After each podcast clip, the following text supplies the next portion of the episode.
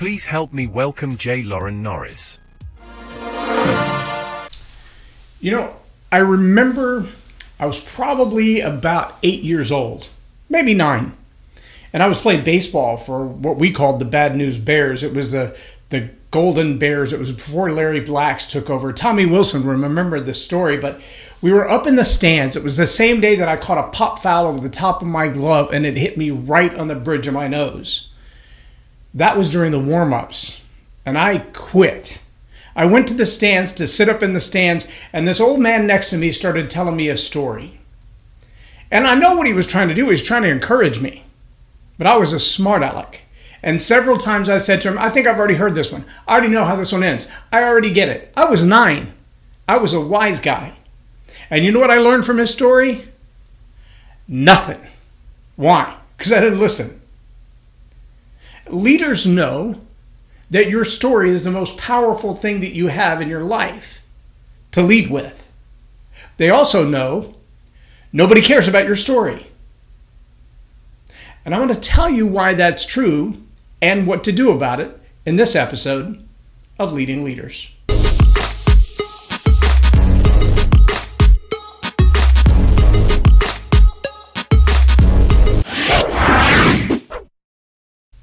I'm Jay Loren Norris with Leading Leaders Podcasts. And I can tell you, because I've experienced it from both sides, there are a whole lot of people who like to tell stories that, frankly, no one cares to hear. No one cares about the details. No one cares about the event. No one cares about the incident. Nobody cares about the outcome. Because the story, frankly, is boring. And the only thing worse than a boring story is a boring storyteller. And if you've ever encountered a leader who fancies themselves a storyteller, but the way that they tell stories is, well, boring. It doesn't matter what story they're telling. They could be reading from the greatest history books in the world, or they could be iterating to you a story told by Mark Twain, and then suddenly you're thinking, I thought this was a better story.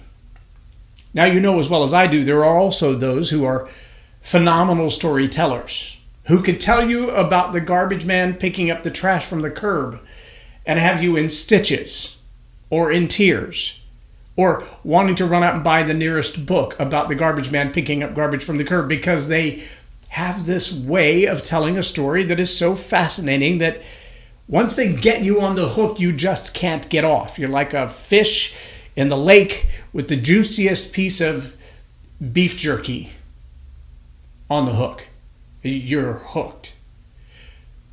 But story isn't really about entertainment, is it? Is it about entertainment or is it about education? Maybe it's both. Maybe it's all of the above. And maybe the more entertaining it is, the more power it has to be educational. That's what I believe to be true, and that's what my experience has shown me in being about 45 years worth of storytelling under my belt. But I can also tell you with everything that I learn and study about story and the psychology of story and the different ways to tell a story and the different things that are important in a story and the psychology of triggering people and persuading people and convincing people. There's a whole lot more that goes into storytelling than being able to spin a yarn. In fact, there are a lot of people who can spin a yarn. And when I say spin a yarn, I don't just mean keep the conversation going and add to it and, and weave the story in and out many people who spin a yarn, they're making up about 80% of what they're saying. They're, they're creating an incident or a story out of thin air. There's another way to say that fabricating a story. Uh, maybe you've heard the old uh, synonym for lying called a fib. A fib is a fabricated story, it's made up. It's there, well, there's no real in it. There's nothing true about it. It just it sounded good at the time. It was entertaining at the time. It it brought out the emotions. It made people laugh and it made people cry, but it never really happened. There's another word for that. It's called fiction. There are some great fiction books out there. There's some great fiction books, in fact, that the fiction does a greater job of explaining a truth than telling the truth could. Because the truth itself is maybe a little hard to get its get your arms around. A great example of that would be Frank Peretti some of the fictional novels that he's written about spiritual warfare, meaning that world that we can't see, I mean, are there angels and demons? And if there are, then what do they do? And if they really exist and it's a battle, a cosmic battle between good and evil, then what might that be like? How would they sound when they encounter each other? What would they look like when they war against each other? And Frank Peretti, in This Present Darkness and Piercing the Darkness, did a phenomenal job of fictionalizing a reality that many people perceive as reality and live their lives according to. And for people who've never pondered the idea that there might be these spiritual clashes going on in a world we can't see, reading this truly fictional account brings them into a place to go, okay, I can perceive that as real, although I've never been there. I can't actually touch it. I can't I can't prove it. There's no videos of angels and demons warring in the way they're described in that book, but the fictional story is so well told that it brings about something new. Another example of that would be the latest book by Patrick Lencioni, where he talks about the six levels of genius or the six types of genius at, at work. And he spends 80% of that book in an allegory. The allegory is a fictional account that relates true events in a way that you can relate to them better. He, he's telling the truth about how people interact with each other and the different ways that we learn and the different ways that we teach and the different ways that we behave. And so he's able to use an allegory, a story that represents other real facts, to tell a truth that, well, it just changes the way you look at work. And if you haven't read that book yet, I highly recommend it, especially if you're a leader. Now, the power of your story is a whole different thing. Because as a leader, the power of your story is about developing and expressing your credibility. Who are you? What have you done? What have you learned? What mistakes have you made?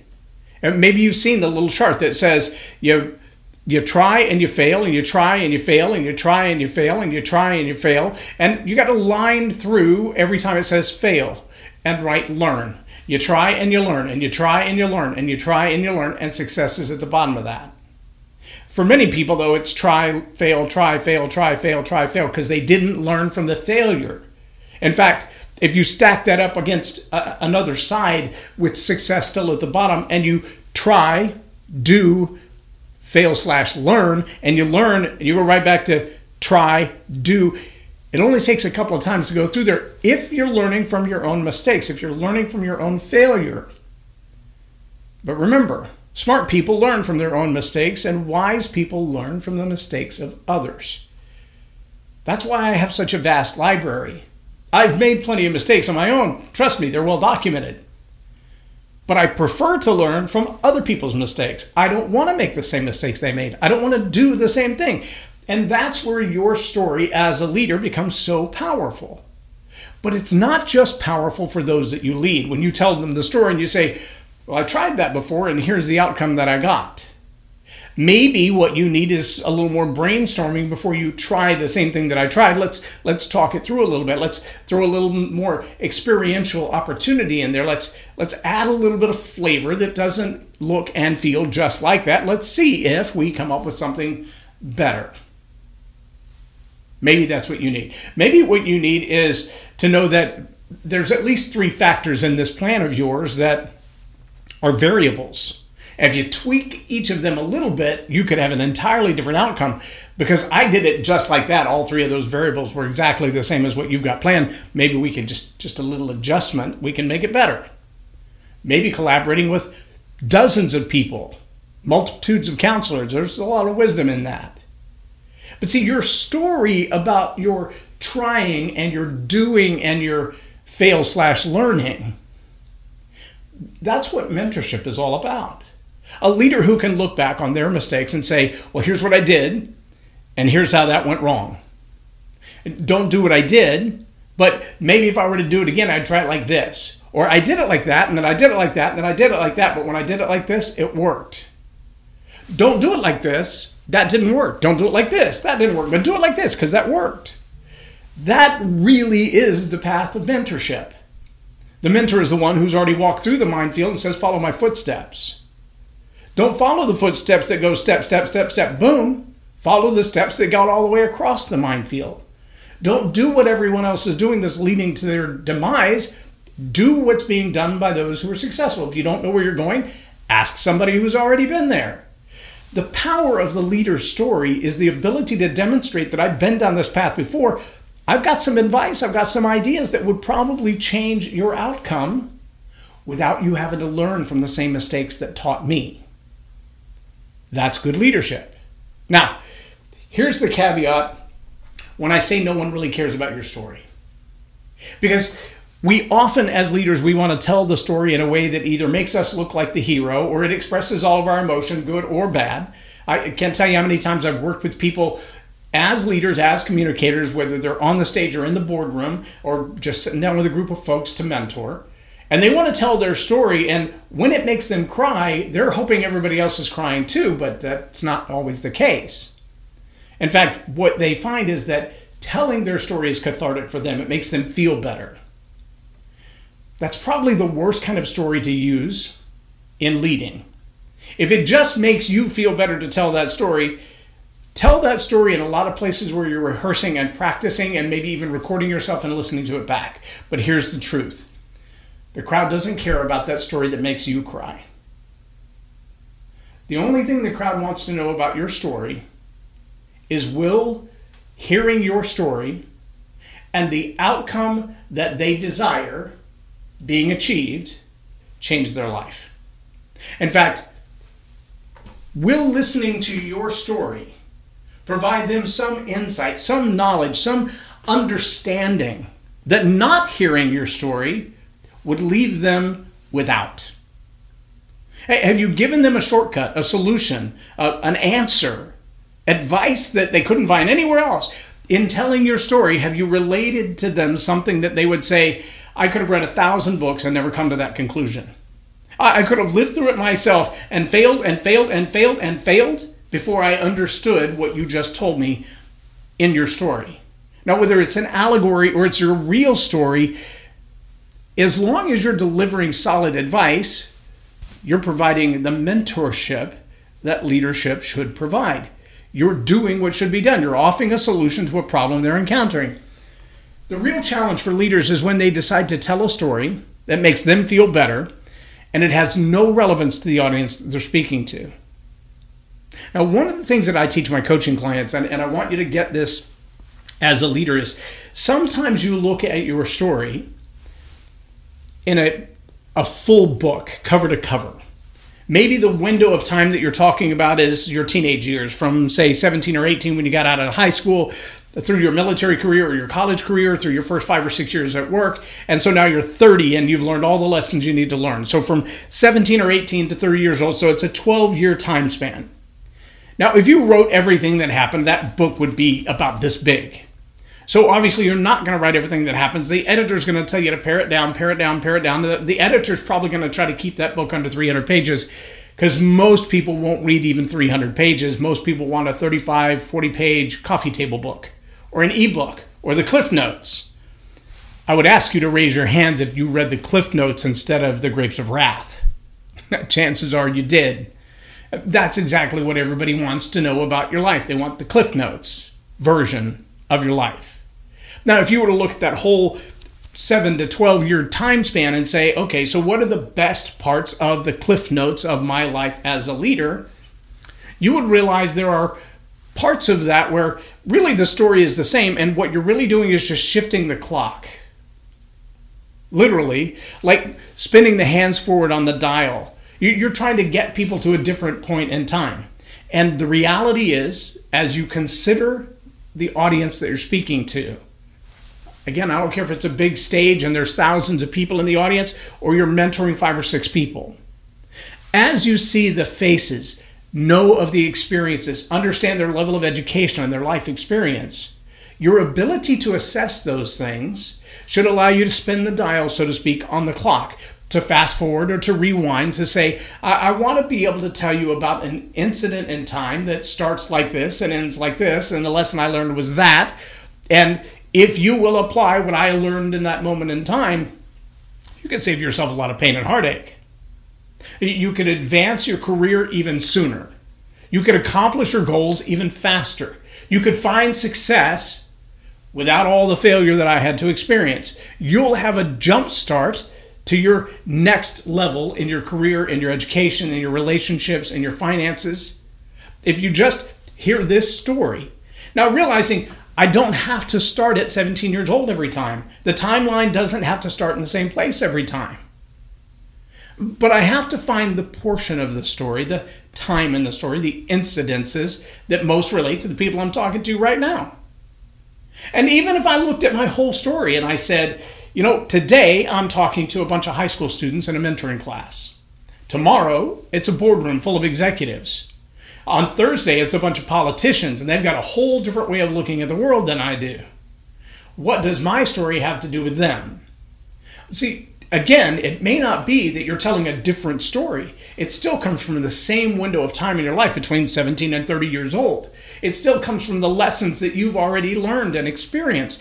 And the real question they're asking is what did you learn in that season of time that's relevant to me? Because they don't care about your story.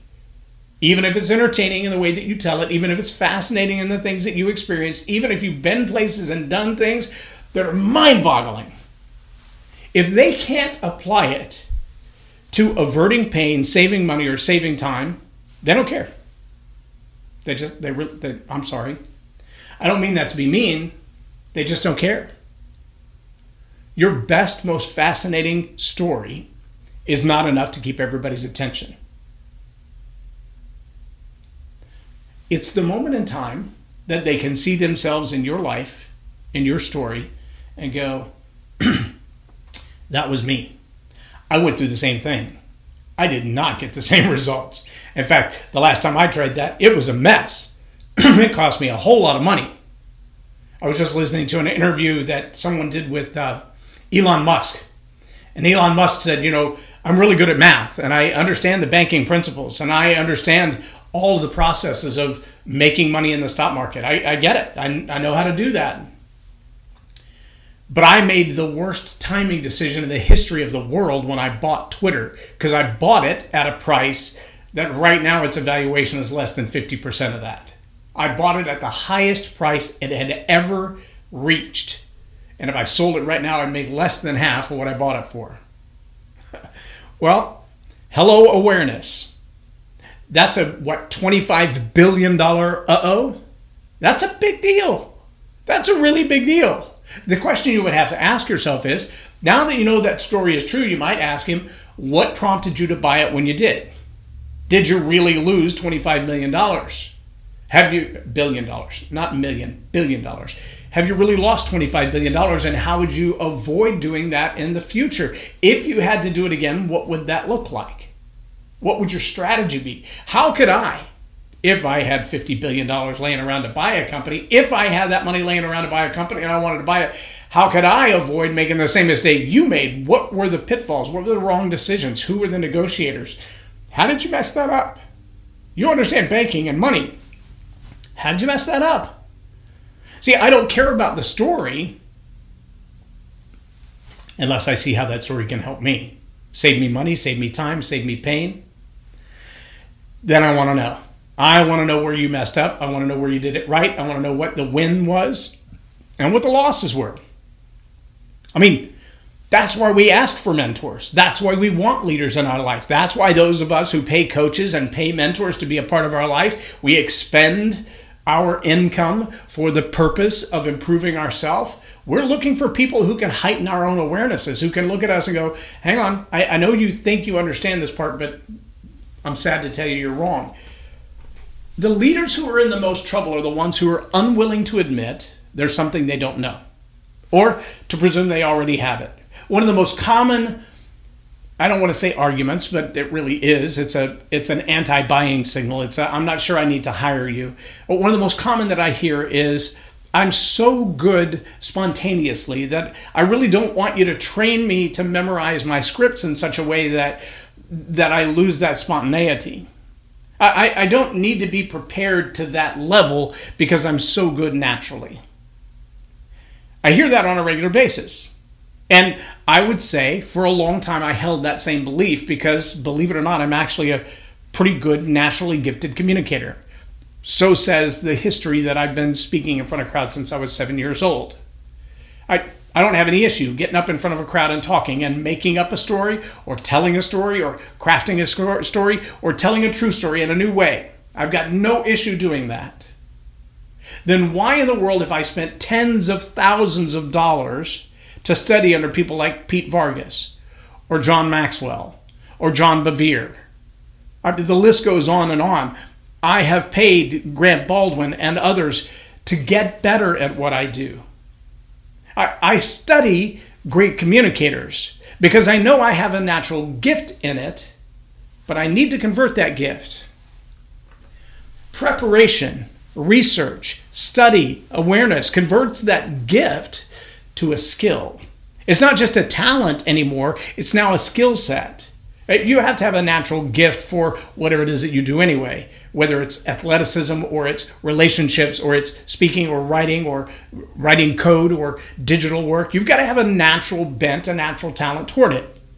But when you add practice, rehearsal, and study to that, now you've converted that from just a gift or a talent into a skill. And the more practice you put into it, the more research you put into it, the more study you put into it, the better it gets if you are a gifted communicator, if you've lived a life where your story is so powerful and life changing for other people that telling your story will save them time, save them money, avert pain for them, then take the time to enhance the gift, the talent, and the story to a level of skill that changes other people's lives. Not telling it for your own entertainment, not telling it just to be entertaining, but telling it because the story you have to tell will save them time, save them money, avert pain and make their life better. If you'll take the time to do that, you'll understand why your story is the most powerful tool that you have as a leader. You'll also understand why nobody cares about your story.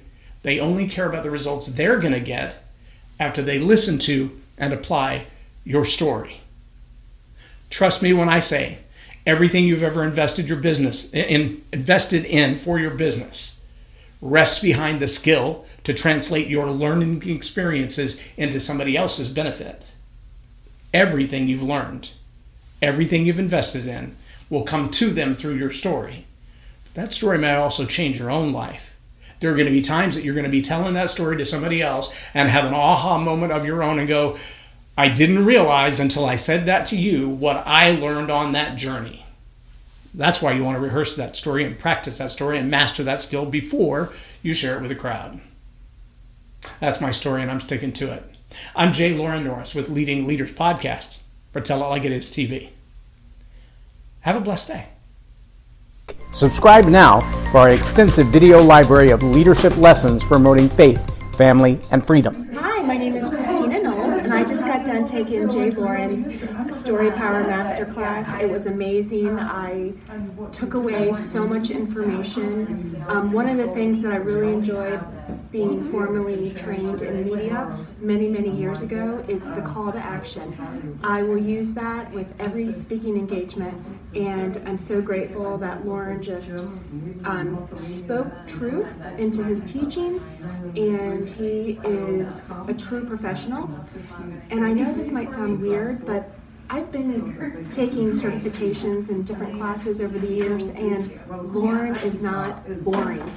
I can't even believe I got here at nine, and then the class went by so fast that I was like, it's time to go already? And I was shocked that it was time to go already. So it's an awesome class.